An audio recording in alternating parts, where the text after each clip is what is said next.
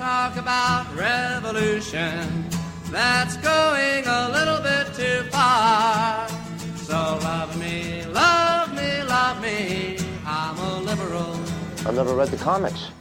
Leo, were you born at the age of 55? I know that there's a dog. Charlie Brown wanted to kick a football and Lucy would hold it, except she'd pull it away at the last minute and Charlie Brown would fall on his butt.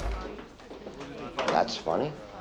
No, but each time Lucy would find a way to convince Charlie Brown that this time she wouldn't pull the ball away, but she would, and once again Charlie Brown would fall on his butt. And that's funny? It's satirical. What's it satirizing? The DOD bringing you to the Situation Room every time they run a new missile test so that you can come tell me how great it works, so I'll put money in the NMD system. You should put money in the NMD system. Doesn't work. It will work one day, soon. Hello, Peanuts fans, and welcome once again to more like the worst wing. I'm your first host, Stu, And I'm your second host, Dave. and today we'll be talking about um, the 12th episode of the second season of Aaron Sorkin's seminal TV classic, The West Wing. The title of this episode is The Drop In. Yes. And that metaphor we just played you through is extremely C-SPAN. Yes. Uh, the what, what, a dro- what a way to drop into this episode. Zing! yeah. Hi-yo. So, you know, with you, insert your own favorite political enemy for Charlie Brown here and uh, and reality for Lucy pulling the football away. We're gonna keep trying to kick that football. We're going to So- keep fucking that chicken. keep fucking that chicken.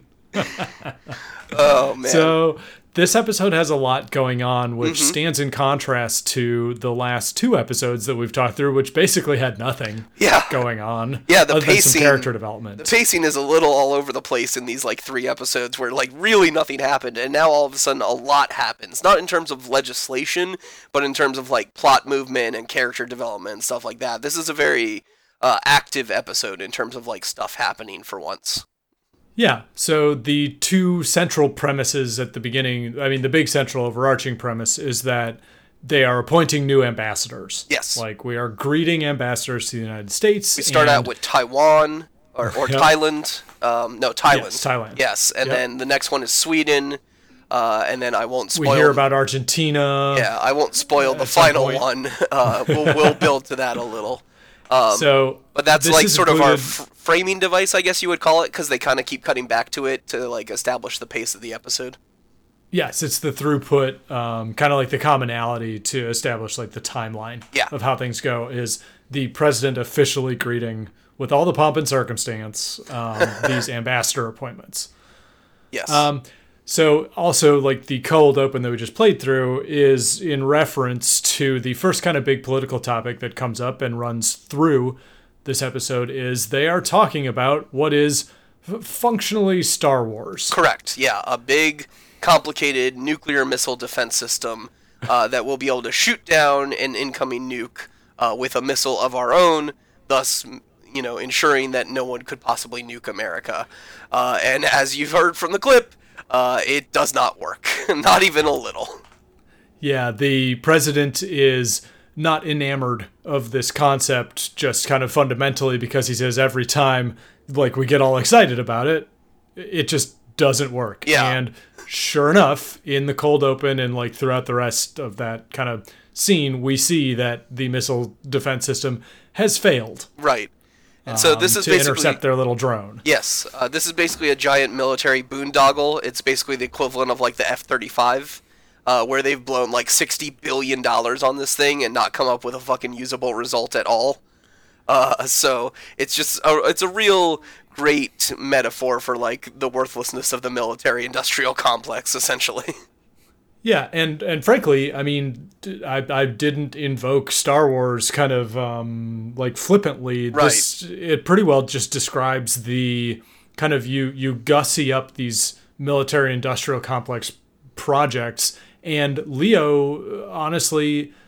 This is the hawkish part of his personality. He is a combat veteran. Right. Um, you know, the president remarks about his age, and frankly, he embodies the age uh, that, like his age, in terms of a foreign policy perspective, and his um, his preference for honestly, like the military, Right. the capital M military. Right. He's under. He's operating under not just a Cold War mentality, but almost you know like a, a World War II mentality of just viewing the entire rest of the world as enemies that are ready to nuke us at a moment's notice. and he he he takes care to invoke kind of the uh, the stereotypes and the almost the tropes, if you will. Sorry, um, of of like safety and Right. uh, a peaceful world. Right. When he's talking so about much this pet project. euphemisms. Yeah. Yeah, and really, I mean, again, this is kind of what the SDI and Star Wars turned out to be in the 1980s, and what we've had, God knows how many other big old expensive military boondoggles since. Mm-hmm. Right, and this is sort of a Um, guns not butter economic policy as well, where like they're deliberately because at one point um, they mentioned the cost of the thing being sixty billion dollars, and Leo says, "Hey, I'd be more than happy to see that go to like troop bonuses or salaries or or more recruitment." And uh, and Toby's like, "No, we should buy more tanks and helicopters with it," which Yeah. uh, the Toby heel turn is also going to be a running subplot throughout this episode, as Toby just has a uh, record-shattering opinion after opinion after opinion that are all bad and wrong. Yeah, and so the actually what sort of the the confluence of this particular issue with Leo's preference for the the missile defense system actually leads us into the appointment of our favorite ambassador because surprise surprise Yeah, he's back. It's Lord. He's back. It's Lord British colonial imperialism, Habsburg royal motherfucker, guillotine target, Lord John Marbury. dun, dun, dun, dun. Yay! he has our he favorite returned. lecherous drunk. we Yeah. love him, don't we, folks?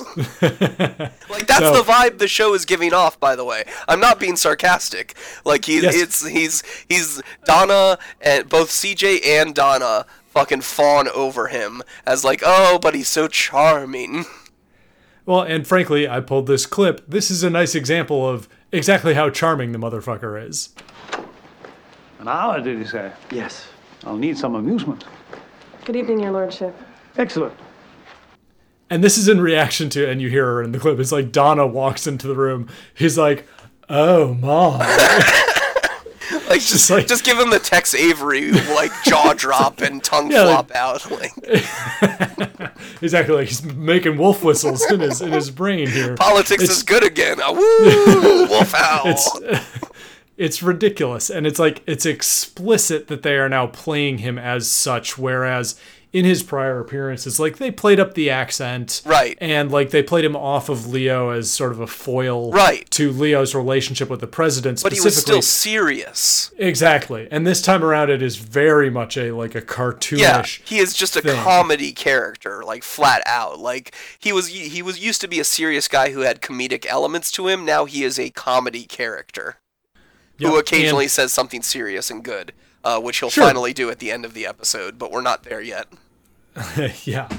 Um and that's you know, that's kind of he's in and out a couple times. Right. So he's kinda- there to be appointed ambassador Britain. By the way, we we failed failed to mention that, uh, which is why he's there, and then you know, which gives him an opportunity to bounce off Leo on this missile defense system because they ask him about it. Uh, first, Leo asks him about it privately, and then the president asks him about it in front of Leo.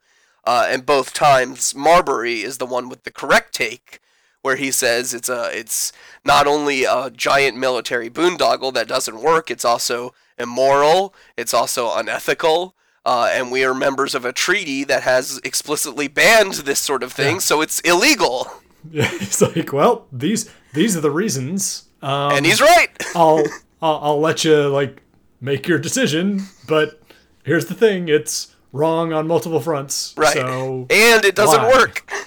Yeah. Oh, you know, that's always the ki- that's always the cherry on top of the sundae here, is that the fucking thing doesn't even work.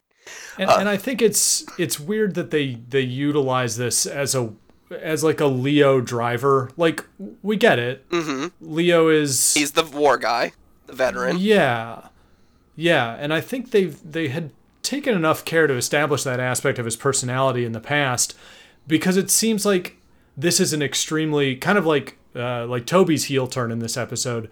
Leo almost turns a bit to just be like, this is a passion project. Clearly. for me, where where Yes. usually usually he's the one who's reining in the oh, the, passion of the wildly. Mm-hmm. idealistic uh, you know staffers or even the president. Right, a good observation. Yeah, Hmm. uh, aside from let Bartlet be Bartlet, where he's actually the one encouraging the passion, which is the one exception, uh, he is normally the one pulling back the passion of people and telling them to calm it down and to take a more pragmatic approach. But yes, you're right. It's clear that they're they're making this sort of an emotional issue for him, where he's like emotionally invested in this particular missile program working. And I think there's enough. I mean, it's not overwrought. There's enough suggestion that there's enough suggestion that he's like, this is the this is something I'm subject matter expert in, and so I would you know prefer to be taken seriously, which is fine. It's just it we'll never hear about it again. I don't think. He's just wildly So- optimistic, is what it feels like. Yeah. He's just he's like it feels like he has faith that he knows it's going to work, and despite all the evidence constantly proving otherwise, and I believe, in fact, at one point he literally says, "Because I have confidence." right? And it's like, yeah, mm, and he says because all things that that work now once started out in a phase where they didn't work, and like okay, sure, that's technically true, Leo, but it still doesn't make this thing suddenly work all of a sudden.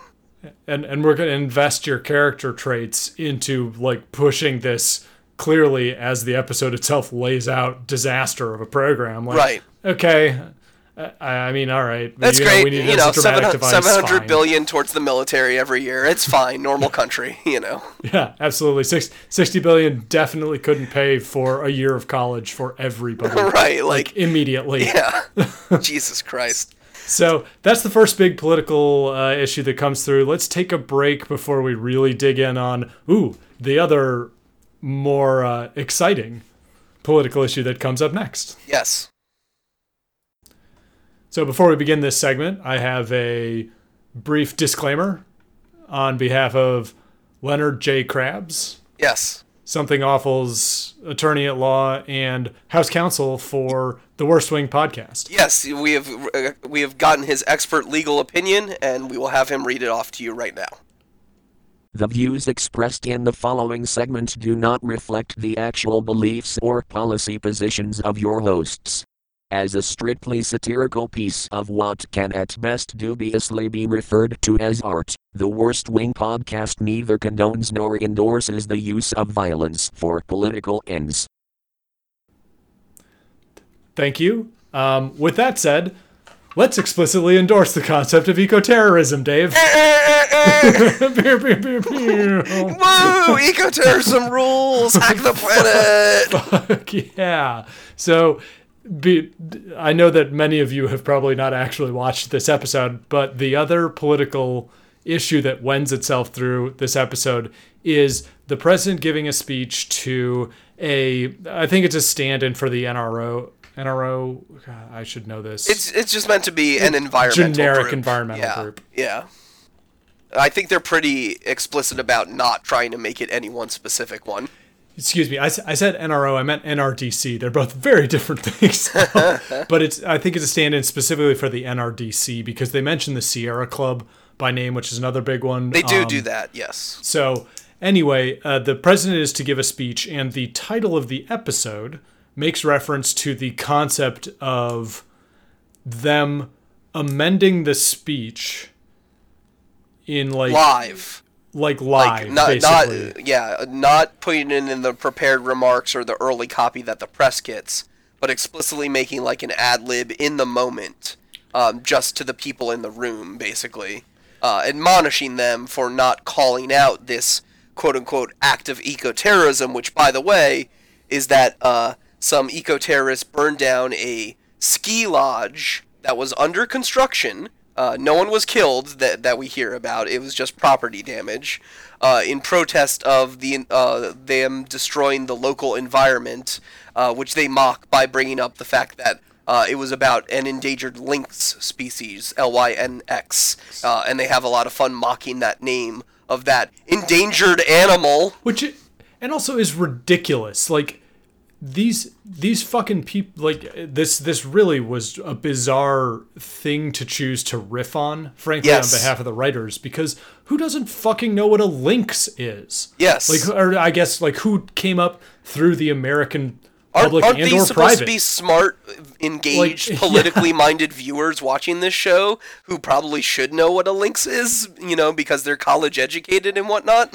and it, it's it's just like okay we're gonna really we're gonna drill in on the Link's confusion like Like that's the only nowhere. thing they have to mock the the clearly morally correct position of the eco terrorists as looking at this episode from a 2019 hell world that is currently on fire in many places would tell you that yes the eco groups were right the entire time Yeah, and I think I think you're absolutely right, and that's what comes through is that it's like it, it almost it seems so obvious that they just don't have a case to make. Yes. So the the framing of this is actually it's it's combined with Sam spends time working with a team of interns and really like pouring his heart and soul into this speech. right And then he's super he hyped is- about it Yeah, Uh, he's hyped. I like, actually he's got all these what's arguments. funny is what's funny is he starts off kind of making a both sides argument about climate change, and I started to write in my notes like, "Oh my God, they're both sides in climate change." Sam is gonna both sides, but then he he turns it around and goes, "All of that, that's out the window. We have to fucking focus on climate change." And I'm like, "Oh, oh, thank God. Okay, Sam is Sam is redeemed. Everyone, it's okay." there's also just for for those of you who may or may not be watching the show, this may not be relevant to you, but if you've watched enough of the West Wing, there's a point where Sam is interacting with his interns the second time he walks into the room, and one of them sasses him about his process, basically, and says like, "Oh, well, you know, it's like the twelfth like you're being it's you're being too nerdy about it. You're Yeah, being it's- too it's only- obsessive about it. it's only the final one until you say you say so, Sam. And he says, Right. "Ah, "Are you sassing me?" And there's a beat, and you can watch Rob Lowe go like, "Here it comes!" And the camera goes from behind the intern's head, and it starts spinning around. it's like Michael Bay is- would be proud. and it's so fucking Sorkin because Sam is going on a, you know, it's a soliloquy about Passioned speech plea. writing. Yes, yeah, yeah. This is Sorkin spinning. just sucking his own dick through Sam. Like, come it on. was, it was pretty incredible. Was that sass? Yeah. Okay. The difference between a good speech and a great speech is the energy with which the audience comes to their feet at the end. Is it polite? Is it a chore? Are they standing up because their boss just stood up? No. We want it to come from their socks. Got a half an hour. Let's read this again. But anyway, um, the the net result of this is that the president does the quote unquote drop in, um, calls out the environmental lobby, and it fuck it fucks them up. Like Right, they get they get pissed off because of course Yeah, they do. It, it was going to be like it's a 40 minute long speech about a, a big climate change positive thing that they're passing. It was supposed to get wild applause, standing ovation, etc. But this one little drop in that he does where he admonishes them for not calling out the eco terrorists completely kills the reaction. Uh, because of course it does because they're now they're insulted instead of happy. Uh, and Sam takes it very personally because he had really written this like humdinger walloper of a, of a speech, and the president's decision to do this drop in completely sucked all the air out of it.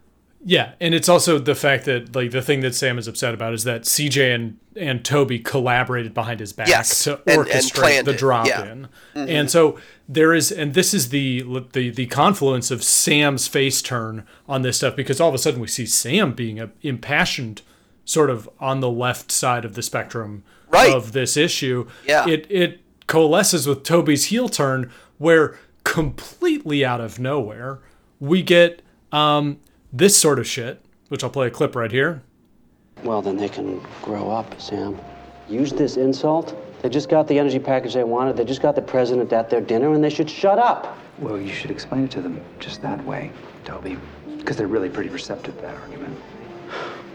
When they look down the ballot and see the alternatives, they get receptive in a hurry. Was there anything else, or can I sit here now? About like S- Toby is just being like they won't vote for the other guy. Like, Right. They're he's literally you know 2016 DNCing Yes. this shit. And he's supposed to be like the lefty one. Well, the we're principled one. Yeah, we're we're throwing that definition out the fucking window. This is this is officially Toby is like a neocon now. Like he just he admits that he like wants to spank the left. Like he says those words explicitly. Now you want the discussion. You and the president may think they deserved it, but the cynicism of attacking your friends for political protection offends them. And it offends me. It offends you, and there's really nothing I can do to make you feel better about that. he and and they don't resolve this fight, which frankly I think is good. The the conflict between Sam and Toby lands and then festers, which I think is actually in in service of the it's in the show's credit. Which is that- apropos because it's been building to this split between the centrists and leftists in the Democratic Party that like ultimately the 2020 primary is going to fucking have that fight out writ large over the course of months, you know? Yeah, and this is it's just so bizarre because we also get the Toby like spend the money on tanks and helicopters instead of Yeah, uh, he's just real bad this episode, thing. yo. Like And I mean, even you, we, we didn't say it earlier, but even Josh gets a jab in on Toby, where just kind of out of the blue, they're talking about the missile defense thing. He's like, I don't know, why wouldn't we just give the sixty billion dollars to North Korea? Right, to not nuke us. To not nuke us. Which, by the way, is a great idea. Wow, like, why not? could We could we could up improve- foreign we could up foreign aid, and that would probably greatly reduce the threat that foreign nations, you know, quote unquote, you know, the the threat that they that they are to us, you know. Yeah, it's almost like we could put our fabulous, depthless wealth right to to serving the global community, Right. instead of figuring out ways to either blow it up or prevent us from being blown up by it. Right, or crushing communism or socialism wherever it might fester, you know, and possibly spread. And so I think, like, and to circle back to the environmentalist argument, um, this is something. Again, my my graduate degree is in public health at the intersection of um, industrial scale farming with um, basically environmental protection and uh, more obtusely carbon cycling. But Credential what- check. what what ends up coming through and what is I hope uh, just unbelievably apparent here in 2019 is that ev- everyone is now an environmentalist. Everyone everyone must Mm-hmm. you have be to be. Yeah. an There's, environmentalist. there's nowhere to run. We only got the one planet now. and I think the the concept itself and the way the term is wielded from a propaganda level is is fundamentally flawed because back in the day before the realization of specifically carbon dioxide externalities in energy extraction the environmentalist label was reserved for people who are interested in protecting from, uh, frankly, the class of pollutants and threats to the environment that operated outside of specifically carbon dioxide. Right. It took, you know, pr- It was frankly, more CFCs or like or oil like spills Right. than the use of oil. Or, right, right. The the focus was hadn't been truly narrowed yet. Uh, it was kind of all over the place, but their heart was always in the right place. You know, they were against industry. They were against logging. They were against you know, pollution. You know, the, the the heart of the environmental movement was always in the right place. The focus just hadn't yet been truly defined. And I think there's like, and this is going to be sort of um, a little theoretical for our usual takes on things. This is actually a really fascinating intersection of Marxist theory with uh, like ecological theory because when you abstract values from commodities into capital, so like a dollar represents whatever the use value of a certain good is, what's really neat is that capital, goods, labor, all of these values are technically abstractions of energy. Right. And so you run with that theory for a while, and it becomes immediately apparent why markets are completely unequipped to deal with the modern threats of climate change. Right. Um, because you- all they can do is create energy for the cheapest amount. That's all that's all markets are good at doing. They they can't handle externalities of what creating that energy means for the environment. Yeah, and it's been it's been ignored for so long that there was never any formulation of an alternative definition because frankly frankly there there are limits to the capacity to create an alternative definition because if you're not getting that ener- if you're not energetically subsidizing things by burning fossil fuels the human human industry human endeavor in its modern form grinds to a halt Right. we've only been able to do these things because we've been subsidizing our energy consumption through fossil fuels so Absolutely. it's it's just really cool to uh, really I say really cool. It's it's fucking terrifying Right. that it's it's taken us this long to have a groundswell behind the idea that there we need to start sourcing those calories Yes. from a different place. from it is a no from longer a healthy, renewable, non-carbon, non-carbon extruding place. Yes. It's it's no longer sufficient to care about the environment. And again, this actually goes into bioregionalism and some other stuff. But like it's no longer sufficient to care about pollutants. It's the the fundamental fact we have of a bigger human existence here. Yeah. is is a pollutant when you Yeah. expand the definition. So Yeah. anyway, it's really really super depressing that they were fucking Yeah, we're not up going to about get into climate despair here too much. They were Um, fired up about this in 19 I guess it's 2000 and now it's, when they're you filming know, this and that we're having the statistic same of like if we had cut emissions by 2% for the last 20 years, we would be fucking fine now or whatever it is. I, I, I don't remember the exact numbers, but if we had been dealing with this 20 years ago with the seriousness that we should have realized at the time and ha- have in fact realized for like over 100 years now that we've been doing this, uh, we would have it all would have been a much less bigger issue than it currently is. And all that said, the kind of the flip side of that despair is that now the battle lines are drawn Yes. indelibly. You, Yes. You are either you're with us or against us at this Right, point. you're either rolling coal or you're you understand the problem. and and frankly there are a lot of you know again we as as a socialist i don't tend to take to subtleties because it goes down the neoliberal rabbit hole of numbers fucksteining things but climate Speak- change Speaking of, yeah sorry, I have to. no, go- like, go I have to bring in that their their big idea, their big climate push. Which, by the way, the thing that Sam is so fired up about is the idea of of of uh, carbon tax on companies uh, and letting them trade their credits if they come in under the the amount that they the arbitrary amount that they're gonna set. Uh, and it's just the most no. Speaking of numbers, Fuckstein, like this is the most numbers fucking Fuckstein solution to climate change possible.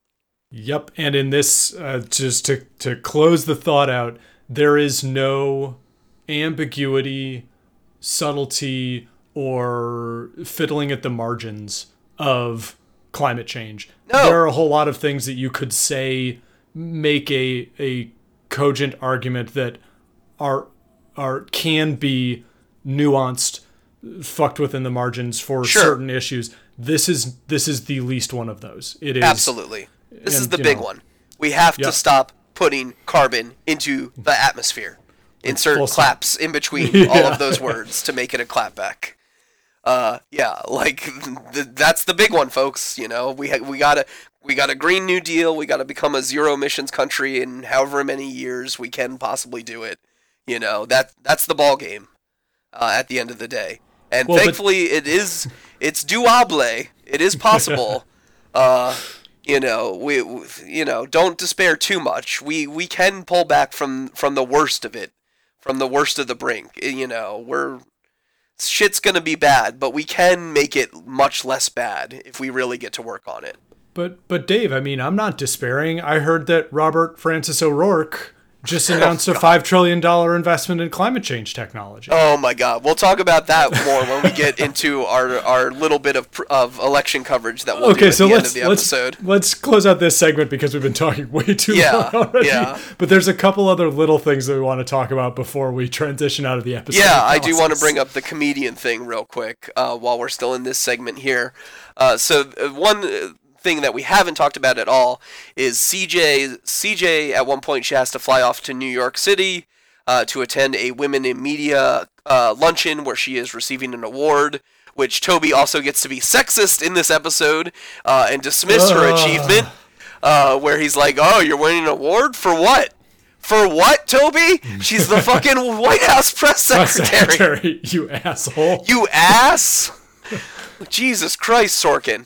Like, you know, th- this is all stuff that the writers have written for Toby. You know, we're talking about a fictional character here, obviously.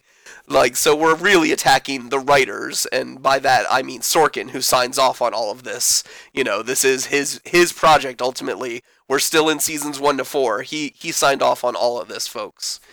Um, so, but uh, so while she is in New York, she has a chance to meet with a young uh, black comedian who is fictional, but is clearly meant to be sort of a stand-in for like a Chris Rock or a Dave Chappelle or whatever kind of young black comedian was hot at the time of 2000, uh, who talked about sort of young black issues in a funny comedic way. And so there's a little bit of controversy where he played an event where when Bartlet was still a candidate, uh, where he made some sort of joke related to the fact that like police brutality was on the rise against young black men, uh, and it was a very funny and clever kind of takedown of police brutality, and Bartlet laughed at it, and that caused a minor scandal, uh, and so CJ is there to uninvite him from some sort of future event. event, yeah. Yeah, some sort of future event where he uh, is expected to be there and and speak and this really offends this comedian guy in a big way, understandably so, uh, because Bartlet did laugh at the joke, and it was a good joke, and that's basically his defense of like, look, I'm a professional comedian. I know when people laugh. Uh, to hear you come out and deny that Bartlet laughed at the joke just to avoid a minor PR disaster, uh, really fucked me up, CJ. Yeah, and like he's he's saying I'm I was a booster for Yeah, you guys. I was a and big you- fan. And and to to invoke that for a comedian, that's that's his stock in trade. That is the currency that he reaps. It, i- You're it calling him a ba- bad at his job. yeah, You basically. know? Yeah. And like that's like that's the biggest insult you can give a comedian is to say like no, the president did not find him funny.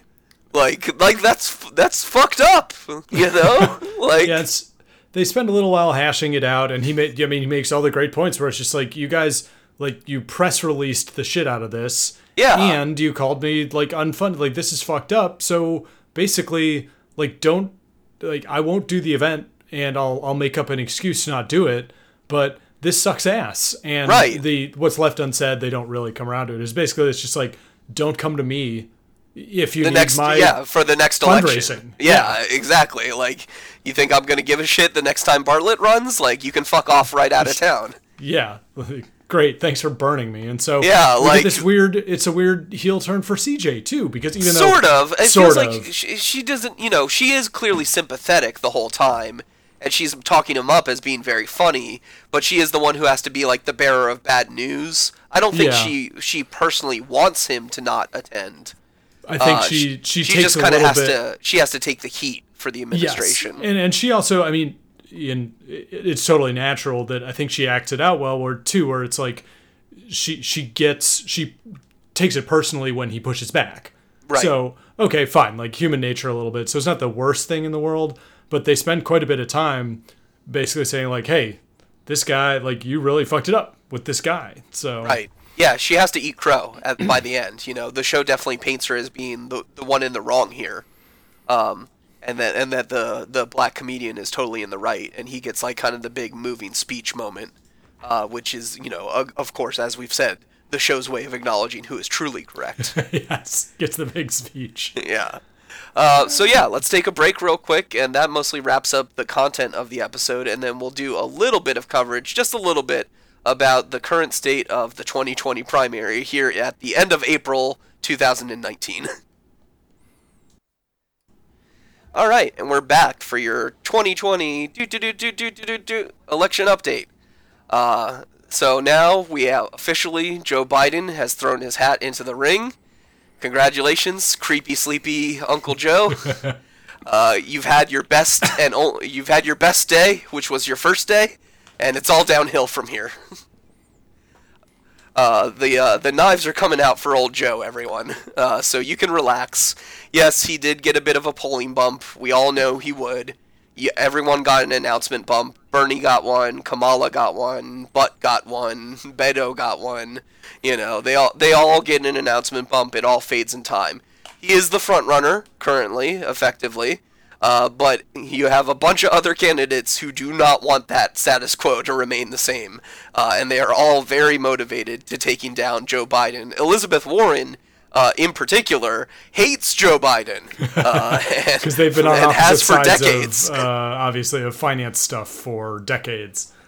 Yeah, she, she- he fought her on bankruptcy reform, uh, like back in like the '90s or something like that, and uh, she has carried that grudge. So I fully expect Warren to be the uh, Christie to uh, to Biden's Rubio, to borrow a 2016 uh, metaphor for you. Hell yeah. Uh, and to totally elbow drop him at one of these fucking debates. Uh, we're about two months out from the first debates, uh, which are going to be the real clown car clusterfuck ones with like 10 people on each stage before anyone's dropped out. So I'm looking forward to that. That's just going to be fun. It's live television, folks. Anything can happen. Uh, Joe Biden might let an N-word slip if uh, Kamala attacks him. Who knows? You know, it's it's politics, baby. It's back. So, uh, sort of as an adjunct to this, I would just like to suggest that everyone go out, and I'll put a link in the show notes. If you haven't heard it, um, my comrade Ady Barkan testified at the Medicare for All hearing at the House today. And for those Yeah, of you stuff. for those of you who don't know about Ady, he was um, diagnosed with ALS, Lou Gehrig's disease. It's like the the Stephen Hawking uh, degenerative neural condition. Um, two years ago, three years ago, thereabouts, and has been slowly dying ever since because that's what ALS does to you. And he's been just crusading for Medicare for all, for the truly socialized medicine to come up in this country. And his testimony was, I think today was the first time I have heard him require the use of a text to speech computer, um, which is really shocking and powerful Yeah. in person to hear the words that he uses and the way that he speaks, but just through the flat affect of him in his wheelchair with the speech computer there, although he's still emoting throughout the whole thing. It was really, truly powerful. So go check that out. Mm-hmm. Yeah. Um, it's going to be the defining issue of, frankly, it's going to be the Yeah. defining issue of this and, of this um, election. And speaking of Biden, since this is sort of his week, uh, he has come out saying he's in favor of just a public option. We don't need to go as far as Medicare for all. so uh, we'll see how well that plays out, Joe. Uh, so everyone who's worried that Joe Biden is going to suddenly become uh, a great campaigner and totally run away with this thing, uh, lo- go just go look at the last times he's campaigned for president. That's all I have to say. there's a- ultimately about Joe Biden. Usually I'll invoke, um, and actually he kind of wrote a pretty fucking sycophantic book recently, but a guy, there's a political writer named George Packer who wrote a book, I think it's in 2013, um, called The Unwinding, which was at the time sort of a, a pretty pointed, but eventually not particularly fruitful analysis of like the social decay as like as tied to economic decay in this country Sure. through a series Sure. of five five vignettes of five different people around the country and one of them was a former Joe Biden staffer and mm-hmm. the way that Joe Biden treated this person is truly just monstrous. So if you want good Biden dirt, George Packer's book, The Unwinding, has it. It paints just a fucking bleak picture of a sociopathic robot. Yeah, and there's a million and one different oppo pieces on Joe Biden. You know, there's and they're all gonna come out, folks. Like, here's the thing: Pri- 2016 has kind of given everyone a false expectation of what a primary is like, where they think it's a coronation. Primaries are not coronations normally; they're fucking dogfights. Okay, Obama Hillary was a fucking dogfight. You know, Yeah, I remember. Dean, Dean and John uh, You Edwards. know, all Edwards and all that was a fucking dogfight. Okay, like that's what primaries are. You know, we're going to have multiple debates. We have multiple months to go. It is just now the end of April of 2019. Like, folks, this is going to get fucking vicious. And I, for one, am here for it. so, uh, very excited. Uh, I think that basically wraps up our, our primary coverage. Uh, Bernie owns, of course, he's doing great. Uh, keep giving him your energy. Uh, I, my personally, I went to the volunteer kickoff event. Oh yeah, how'd that and go? It was, it, it was great. Uh, let me give a little trip report real quick. Um, basically, they streamed a, a, a very nice video package that they had pre-prepared with uh, with the head of the campaign, uh, Faze or Mhm. Faz, um, uh, speaking, uh, and then Bernie spoke. Uh, and it wasn't his usual stump speech. It was much more about like his plan to how to win the election. Uh, it was really good. Huh, um, it's cool. in the Bernie thread, the video itself, or you can just find it on YouTube if you look for like Bernie kickoff event video. Um, and then Nina Turner came on after Bernie, and she fucking killed it. Like she was, she was just speaking from the heart, full of like fire and fury and and and brimstone and like all that good shit. Um, the the crowd I was with, which was mostly a bunch of older Floridians, uh, was eating it up. Nice. Uh, they loved it. So uh, like she's got a message that really resonates, even with you know old white people who you think would you know be freaked out by a passionate black woman. Yes. Uh, no, they love her. Uh, everyone loves her. She absolutely should be VP. Um, and I really hope he picks that because that's the ultimate insurance for the CIA never killing him. you know, uh, if, if Nina Turner's the VP, Yes. right? Just a hard left turn into conspiracy theory Just like, oh shit, oh shit, we can't fucking kill him now. Look who's gonna take over. Outstanding. uh, so that that wraps up my pers- personal story. I'm excited to be volunteering with the Bernie campaign. I'll give you a little bit of trip reports here and f- from here on out. Uh, nothing too much, obviously, because I don't want to get into en.txt here uh, about my own personal life. But uh, yeah, very exciting. I'm excited to be. This is my first time volunteering with any particular campaign. Um, I'm sad that I didn't volunteer for 2016 Bernie, but at the time I was just kind of like, eh, you know, I like Bernie, but I don't think he can really win. Uh, this time he, yeah, everyone's sad about things in 2016 that they coulda, woulda, shoulda. yeah, yeah, but this time he absolutely can. Not only can he win, he will, He will win, win. folks, and and we're gonna help him do it. So donate to Bernie, volunteer for Bernie, shitpost for Bernie, uh, give Bernie your energy, uh, vote for Daddy Bernie, bitch, when the time comes. Fight your family, Um, fight your friends, fight people on Absolutely. the street. Oh, um, oh, get on the Burn app. Oh, Go yeah. to app.berniesanders.com.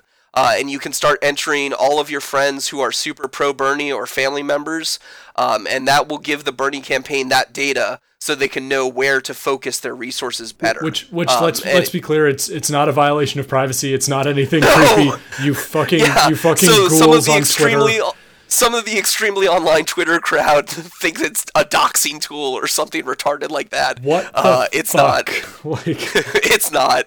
It's it's it's the exact same shit that Obama used, that Hillary it's, used. it's literally They're just OFA in app form. they're just like- democratizing yeah. it to to all of the campaign volunteers, which is great. Uh, and this is like a very powerful tool that I think is going to make for a, a very well run campaign, not an algorithm based Robby Mook bullshit campaign, but an actual ground up, you know, bottom up, uh, data driven campaign from the ground level, uh, and not from making dumb decisions because an algorithm told you to. Yep, it's exciting. So yeah. So yeah, sorry, uh, that went a little long, but uh, all, all good stuff. Uh, but that definitely wraps up this particular episode of The Worst Wing. Uh, thank you, as always, for joining us. You can drop a comment in the thread. We always love to get listener feedback. Uh, you can, if you would like to join us on a particular episode, that offer is always standing open for anyone who has a particular episode that they want to come in and guest star on. Feel free. It's real easy. Um, like it's not yeah, hard. we're we don't bite Yeah. uh, much. Um, so the next episode is going to be uh, Bartlet's Third State of the Union is the title, Oh, uh, and the subject matter should be obvious. It is going to be all about Bartlet's Third State of the Union. A sh- West Wing show about a speech? No, not not in my West Wing. Oh boy! So a lot more of uh, Sorkin jerking himself off through the characters that are the writers. Hooray! Uh, so that'll be fun, and I'm looking forward to it and we will see you all uh, next week for that. All right. Thanks for listening. Bye bye. Bye bye. Money you ask for, but don't ask me to come on along. So love me, love me, love me. I'm a liberal.